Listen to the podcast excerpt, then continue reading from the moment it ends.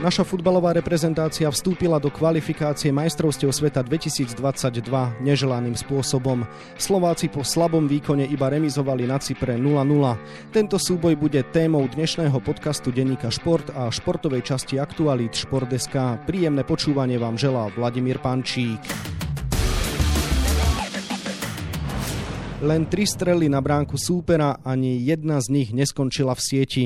Už tieto slova jasne dokumentujú ofenzívnu sterilitu, ktorú sme predviedli na Cypre.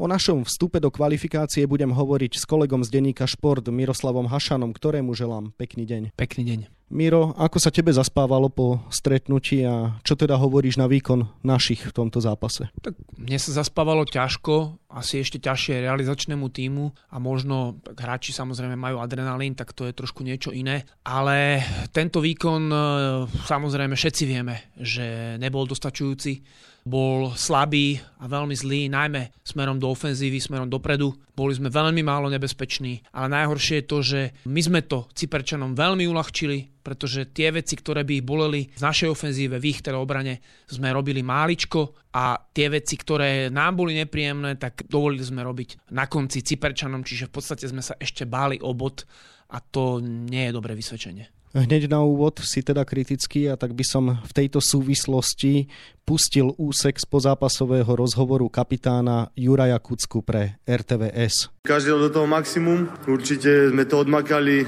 nedá sa nič nikomu vyčítať, proste dali sme do toho srdce a bolo to ťažko, oni sa stiahli druhý polčas a bolo to ťažké dobíjať, my nie sme zvyknutí takto hrať, takže treba sa pozerať dopredu na ďalší zápas. Juraj si ako kapitán zastal svoje mužstvo.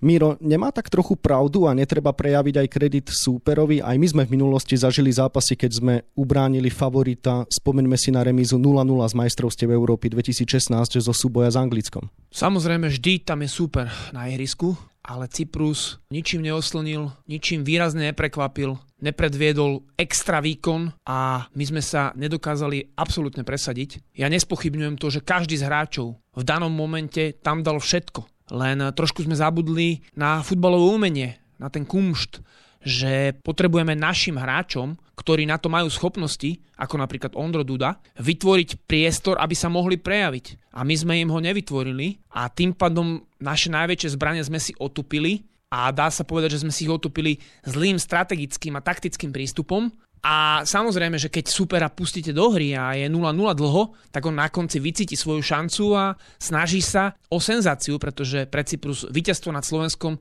by bola senzácia. Takže ešte raz treba sa pozrieť na to, s kým sme hrali, ako hral ten super, ako sme hrali my a aký je konečný výsledok a aké sú štatistiky toho zápasu. Pre RTVS hovoril po zápase aj útočník Robert Boženík. Myslím si, že všetci sme z toho sklamaní. Veľmi ťažko sa nám presadzovalo. Nedostávali sme supera pod taký väčší tlak. Ako hovorím, ťažko sa mi to teraz hodnotí, ale určite nebolo to z našej strany až také dobre. Miro, obaja naši chlapci konštatovali, že sa im ťažko presadzovalo, respektíve ťažko hralo do plných. Čo mali urobiť viac, aby to išlo ľahšie? tak keď nám nevychádzal zámer, s ktorým sme do tohto zápasu nastúpili, Trošku sme mohli ho zmeniť e, mnohými spôsobmi. Samozrejme, mohli sme si otvoriť krídla, bez ktorých sme nastúpili, tým, že by sme zmenili rozostavenie, pustili na ihrisko krídelníkov a pokúsili sa presadiť po stranách.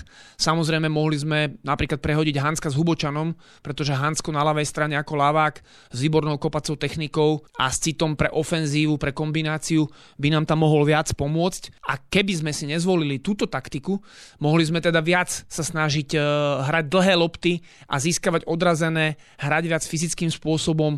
Keď už sme tam teda mali hráčov ako Kucka, Bero, tak potom e, potrebovali sme získavať druhé lopty, ale samozrejme na to by sme sa potrebovali vytlačiť viac, hrať oveľa, oveľa dôraznejšie, ofenzívny pressing, viac napádať vyššie v nebezpečných priestoroch, opäť robiť to, čo by Cyprus bolelo a my by sme z toho vyťažili a to sa nestalo. To už bola kritika aj smerom k trénerovi Štefanovi Tarkovičovi, ktorému tiež dajme slovo. Očakávali sme ťažký zápas, sme nastúpili proti suporovi, ktorý dobre a organizovane bránil, bol maximálne motivovaný a to všetko sme očakávali. Na druhej strane musím povedať, a hlavne v prvom počase, že tá cirkulácia lop, tá podpora hlavne v tých nabehoch, ktoré sme chceli robiť za obranu, nebola taká, aká sme očakávali a trošku mi chýbalo aj to, že súbojovo sme sa nedokázali v tom zápase superovi vyrovnať. Miro, čo hovoríš na slova nášho trénera?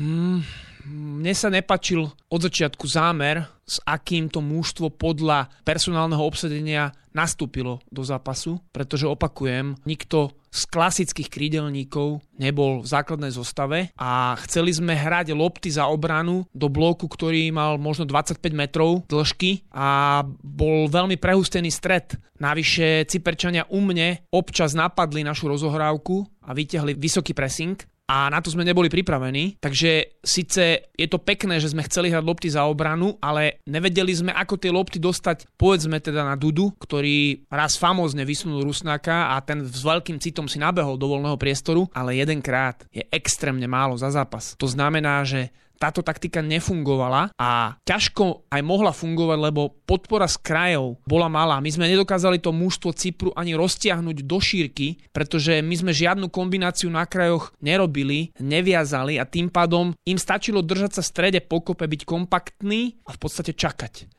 pretože my sme boli takmer neškodní. Boženík sa absolútne nepresadil, jeho zaradenie sa ukázalo byť absolútnou chybou, omylom, pretože štatistiky a čísla, ktoré dosiahol, sú nehodné reprezentácie. Samozrejme, ľahké je teraz kameňovať, Boženík v iných zápasoch nám veľmi pomohol, ale treba zohľadňovať aj to, že dlhodobo vôbec nehráva, že bol po zranení, že stále je mladý hráč, ktorý ešte neokúsil tie naozaj veľké chvíle v európskom futbale, čiže ťažko sa mu nadvezuje na niečo z minulosti a ono samozrejme pri hráčoch ako Boženík, postupne to bude Strelec alebo Suslov, nemôžeme očakávať, že oni budú hneď lídry slovenskej reprezentácie bez toho, že by mali odohratých 10, 20, 30 zápasov.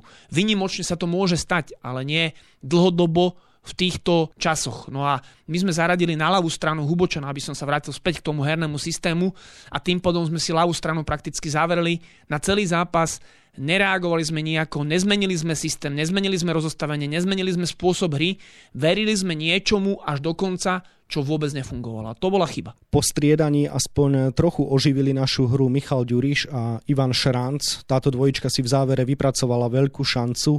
Nemali títo chlapci hrať od začiatku? Napríklad Ďuriš na štadióne, kde sa hralo, nastupuje na klubovej úrovni za Omóniu Nikózy a tamojšie prostredie výborne pozná, to môže priniesť určitú psychologickú výhodu. Dnes ľahko sa bude hovoriť a pekne to bude vyznievať, že mohol nastúpiť a mal nastúpiť Ďuriš, ale ja stále nie som presvedčený, že typologicky Ďuriš je hráč do zápasu, kde my hráme do zhustenej, postavenej obrany hlbokého bloku, pretože je mu prirodzené skôr nabiehať za obrannú líniu. Lenže v takomto zápase za obrannou líniou je minimum priestoru. Navyše on nie je tak raketovo rýchlým hráčom, aby v troch, štyroch krokoch extrémne zrýchlil a toho obrancu dostal a málo hrá chrbtom od brány smerom, že si dokáže ponukou vypýtať loptu, sklepnúť tú loptu, prihrať ju dozadu, trošku vytiahnuť e, stopérov z ich postavenia a otvoriť priestor za chrbtom.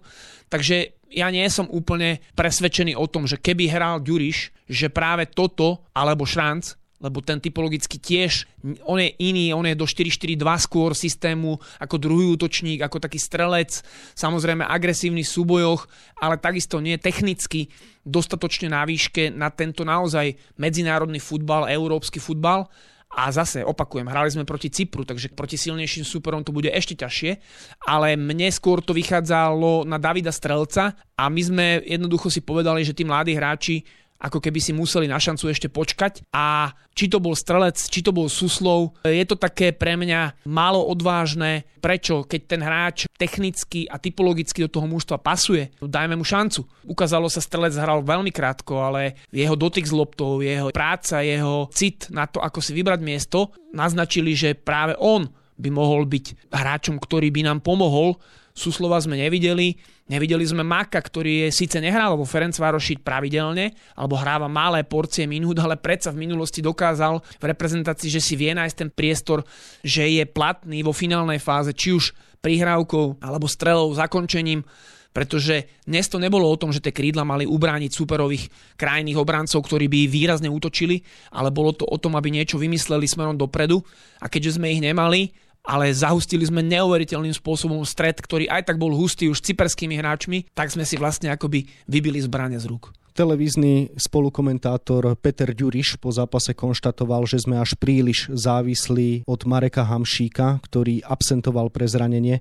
Naozaj je pre nás nenahraditeľný futbalista, ktorému už ťahá na 34 rokov a skôr či neskôr sa musíme vyrovnať s tým, že raz skončí? Ja by som si dovolil nesúhlasiť s tým, pretože ak Marek Hamšík v 34 rokoch, ktoré bude mať v lete, má byť jediný spasiteľ slovenského futbalu, tak nie sme na tom dobre. Treba si uvedomiť, že Marek dlho nehral, nemal klub, netrenoval. To znamená, že jeho zápasová forma by nebola optimálna. Áno, Marek je geniálny v práci s loptou, v tom, že dokáže vymyslieť niečo prekvapujúce, prihrávku, proste tak, že sa pozerá, dajme tomu doprava a pošle ju doľava, má úžasnú kopaciu techniku obidvoma nohami, ale ten priestor na Cypre bol tak zhustený, že určite aj Marek by s tým mal problém, pretože systém našej hry, my sme hrali tak pomaly cez stred a zo zadu na stredových hráčov, na Bera, na Kucku, na Dudu, že ten Marek samozrejme by bol v tom lepší v tých činnostiach, ktoré tí hráči museli robiť, ale keďže nie je v optimálnej forme,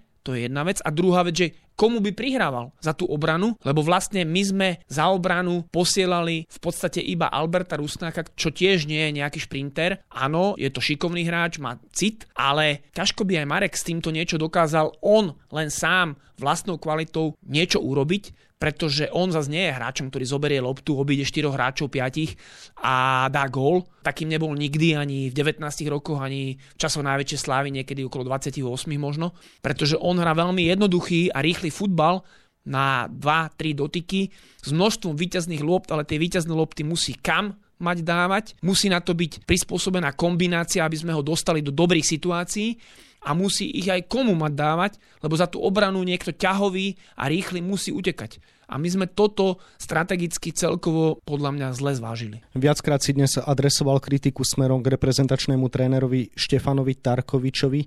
Napriek tomu, keby som chcel argumentovať v jeho prospech, má vôbec on kam siahnuť, čo sa týka obsadenia ofenzívnych pozícií? Nepotvrdil tento zápas iba to, že my sa jednoducho trápime na poste útočníka a na pozíciách krídelníkov a v zásade by bolo plus minus jedno, koho by si vybral? Zase, je to veľmi jednoduché povedať. Je to veľmi ako také populistické by som povedal. Povedať, že všetci hráči naši, ofenzívni, alebo väčšina z nich nemá kvalitu, viacerí nehrávajú, ale sú to naši najlepší hráči v reprezentácii. My iných nemáme. Nečaká tu ďalších 10-15 v našej lige pripravení v štartovacích blokoch vystreliť a urobiť svetový rekord na 100 metrov.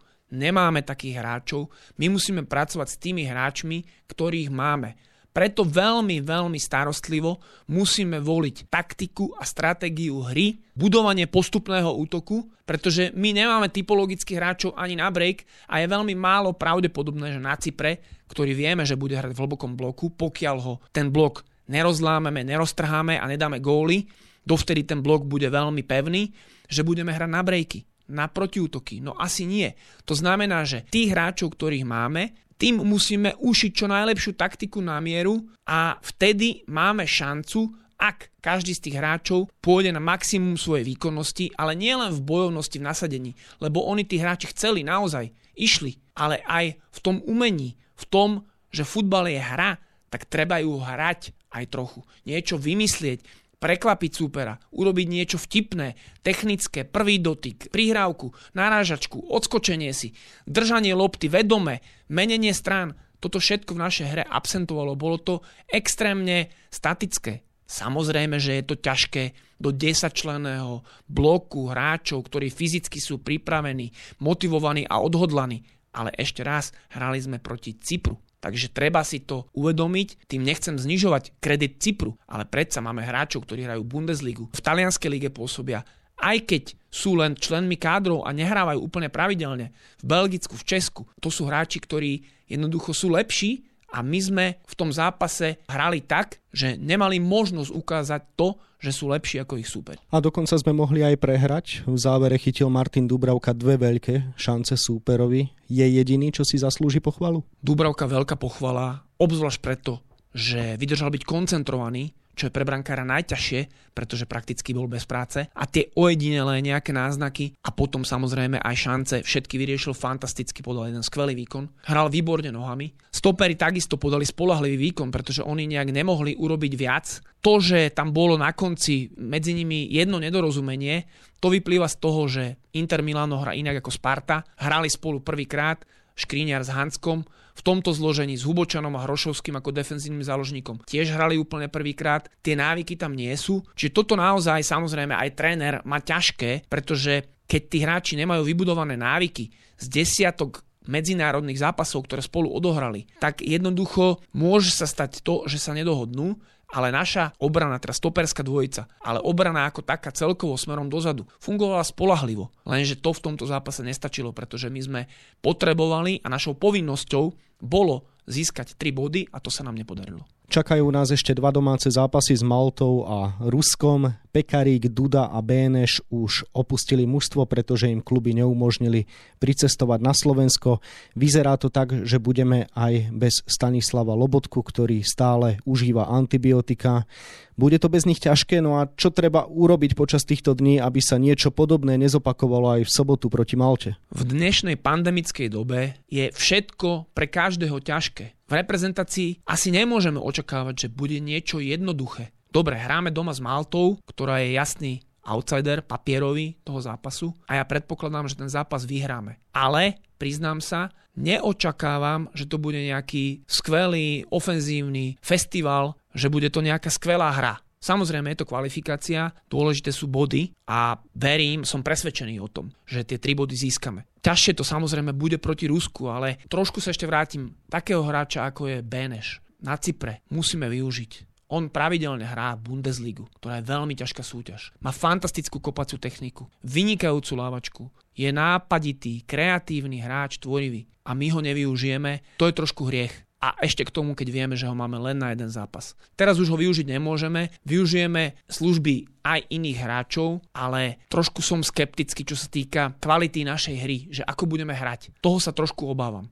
Možno výsledky dokážeme uhrať aj dobre, predpokladám teda, že vyhráme nad Maltou a Rusov môžeme potrapiť, lebo oni sú favoritom skupiny, ale to, čo ukazujeme mladým hráčom, mladej generácii, ktorú chceme vychovávať do budúcnosti, predsa chceme, aby hrali odvážne, aby hrali aktívne a nie to, čo sme predvedli teraz. Takže takú trošku iskru by sme tam mali dať, či to bude vyhratými súbojmi, alebo to bude opäť kumštom, nejakým proste náražačkou na tretieho, uvoľnením sa, nabehnutím. To už že na hráčoch sú to naši najlepší hráči, sú to reprezentanti. Oni futbal hrať vedia. Takže trošku sa možno musia nájsť, potrebujú oni impuls a možno, že práve víťazstvo nad Maltou, keby aj to bolo s odretými ušami, ten impuls prinesie. Toľko môj kolega z denníka Šport Miroslav Hašan, ktorému ešte želám pekný deň. Pekný deň. Výkonu našich futbalových reprezentantov na Cypre sa viac venujeme na webe Športdeska a takisto v denníku Šport, v ktorom si dnes okrem toho nájdete aj tieto témy. Nie len Cyperčania prekvapili v našej kvalifikačnej skupine, slovinskí reprezentanti zaskočili favorizované Chorvátsko, ktoré zdolali 1-0. Nad týmto súperom vyhrali vôbec prvýkrát vo svojej histórii. Naša futbalová reprezentácia do 21 rokov má za sebou prvý zápas na sústredení v tureckej Antálii. Trénerovi Jaroslavovi Kentošovi chýba na kempe brankár Ivan Krajčírik, ktorý pre nákazu koronavírusom všetko sleduje z diaľky. Pekné momenty prežívajú momentálne volejbalisti Komárna, tí sa iba druhýkrát vo svojej histórii prebojovali do finále play-off našej ligy. Mužstvo z juhu Slovenska si v semifinále poradilo s Prešovom 2-0 na zápasy a o trofej zabojuje proti Mijave. No a na 28 stranách je toho samozrejme oveľa viac. Scenár dnešného podcastu sme naplnili a zostáva nám sa už iba rozlúčiť. Ešte pekný deň vám od mikrofónu želá Vladimír Pančík.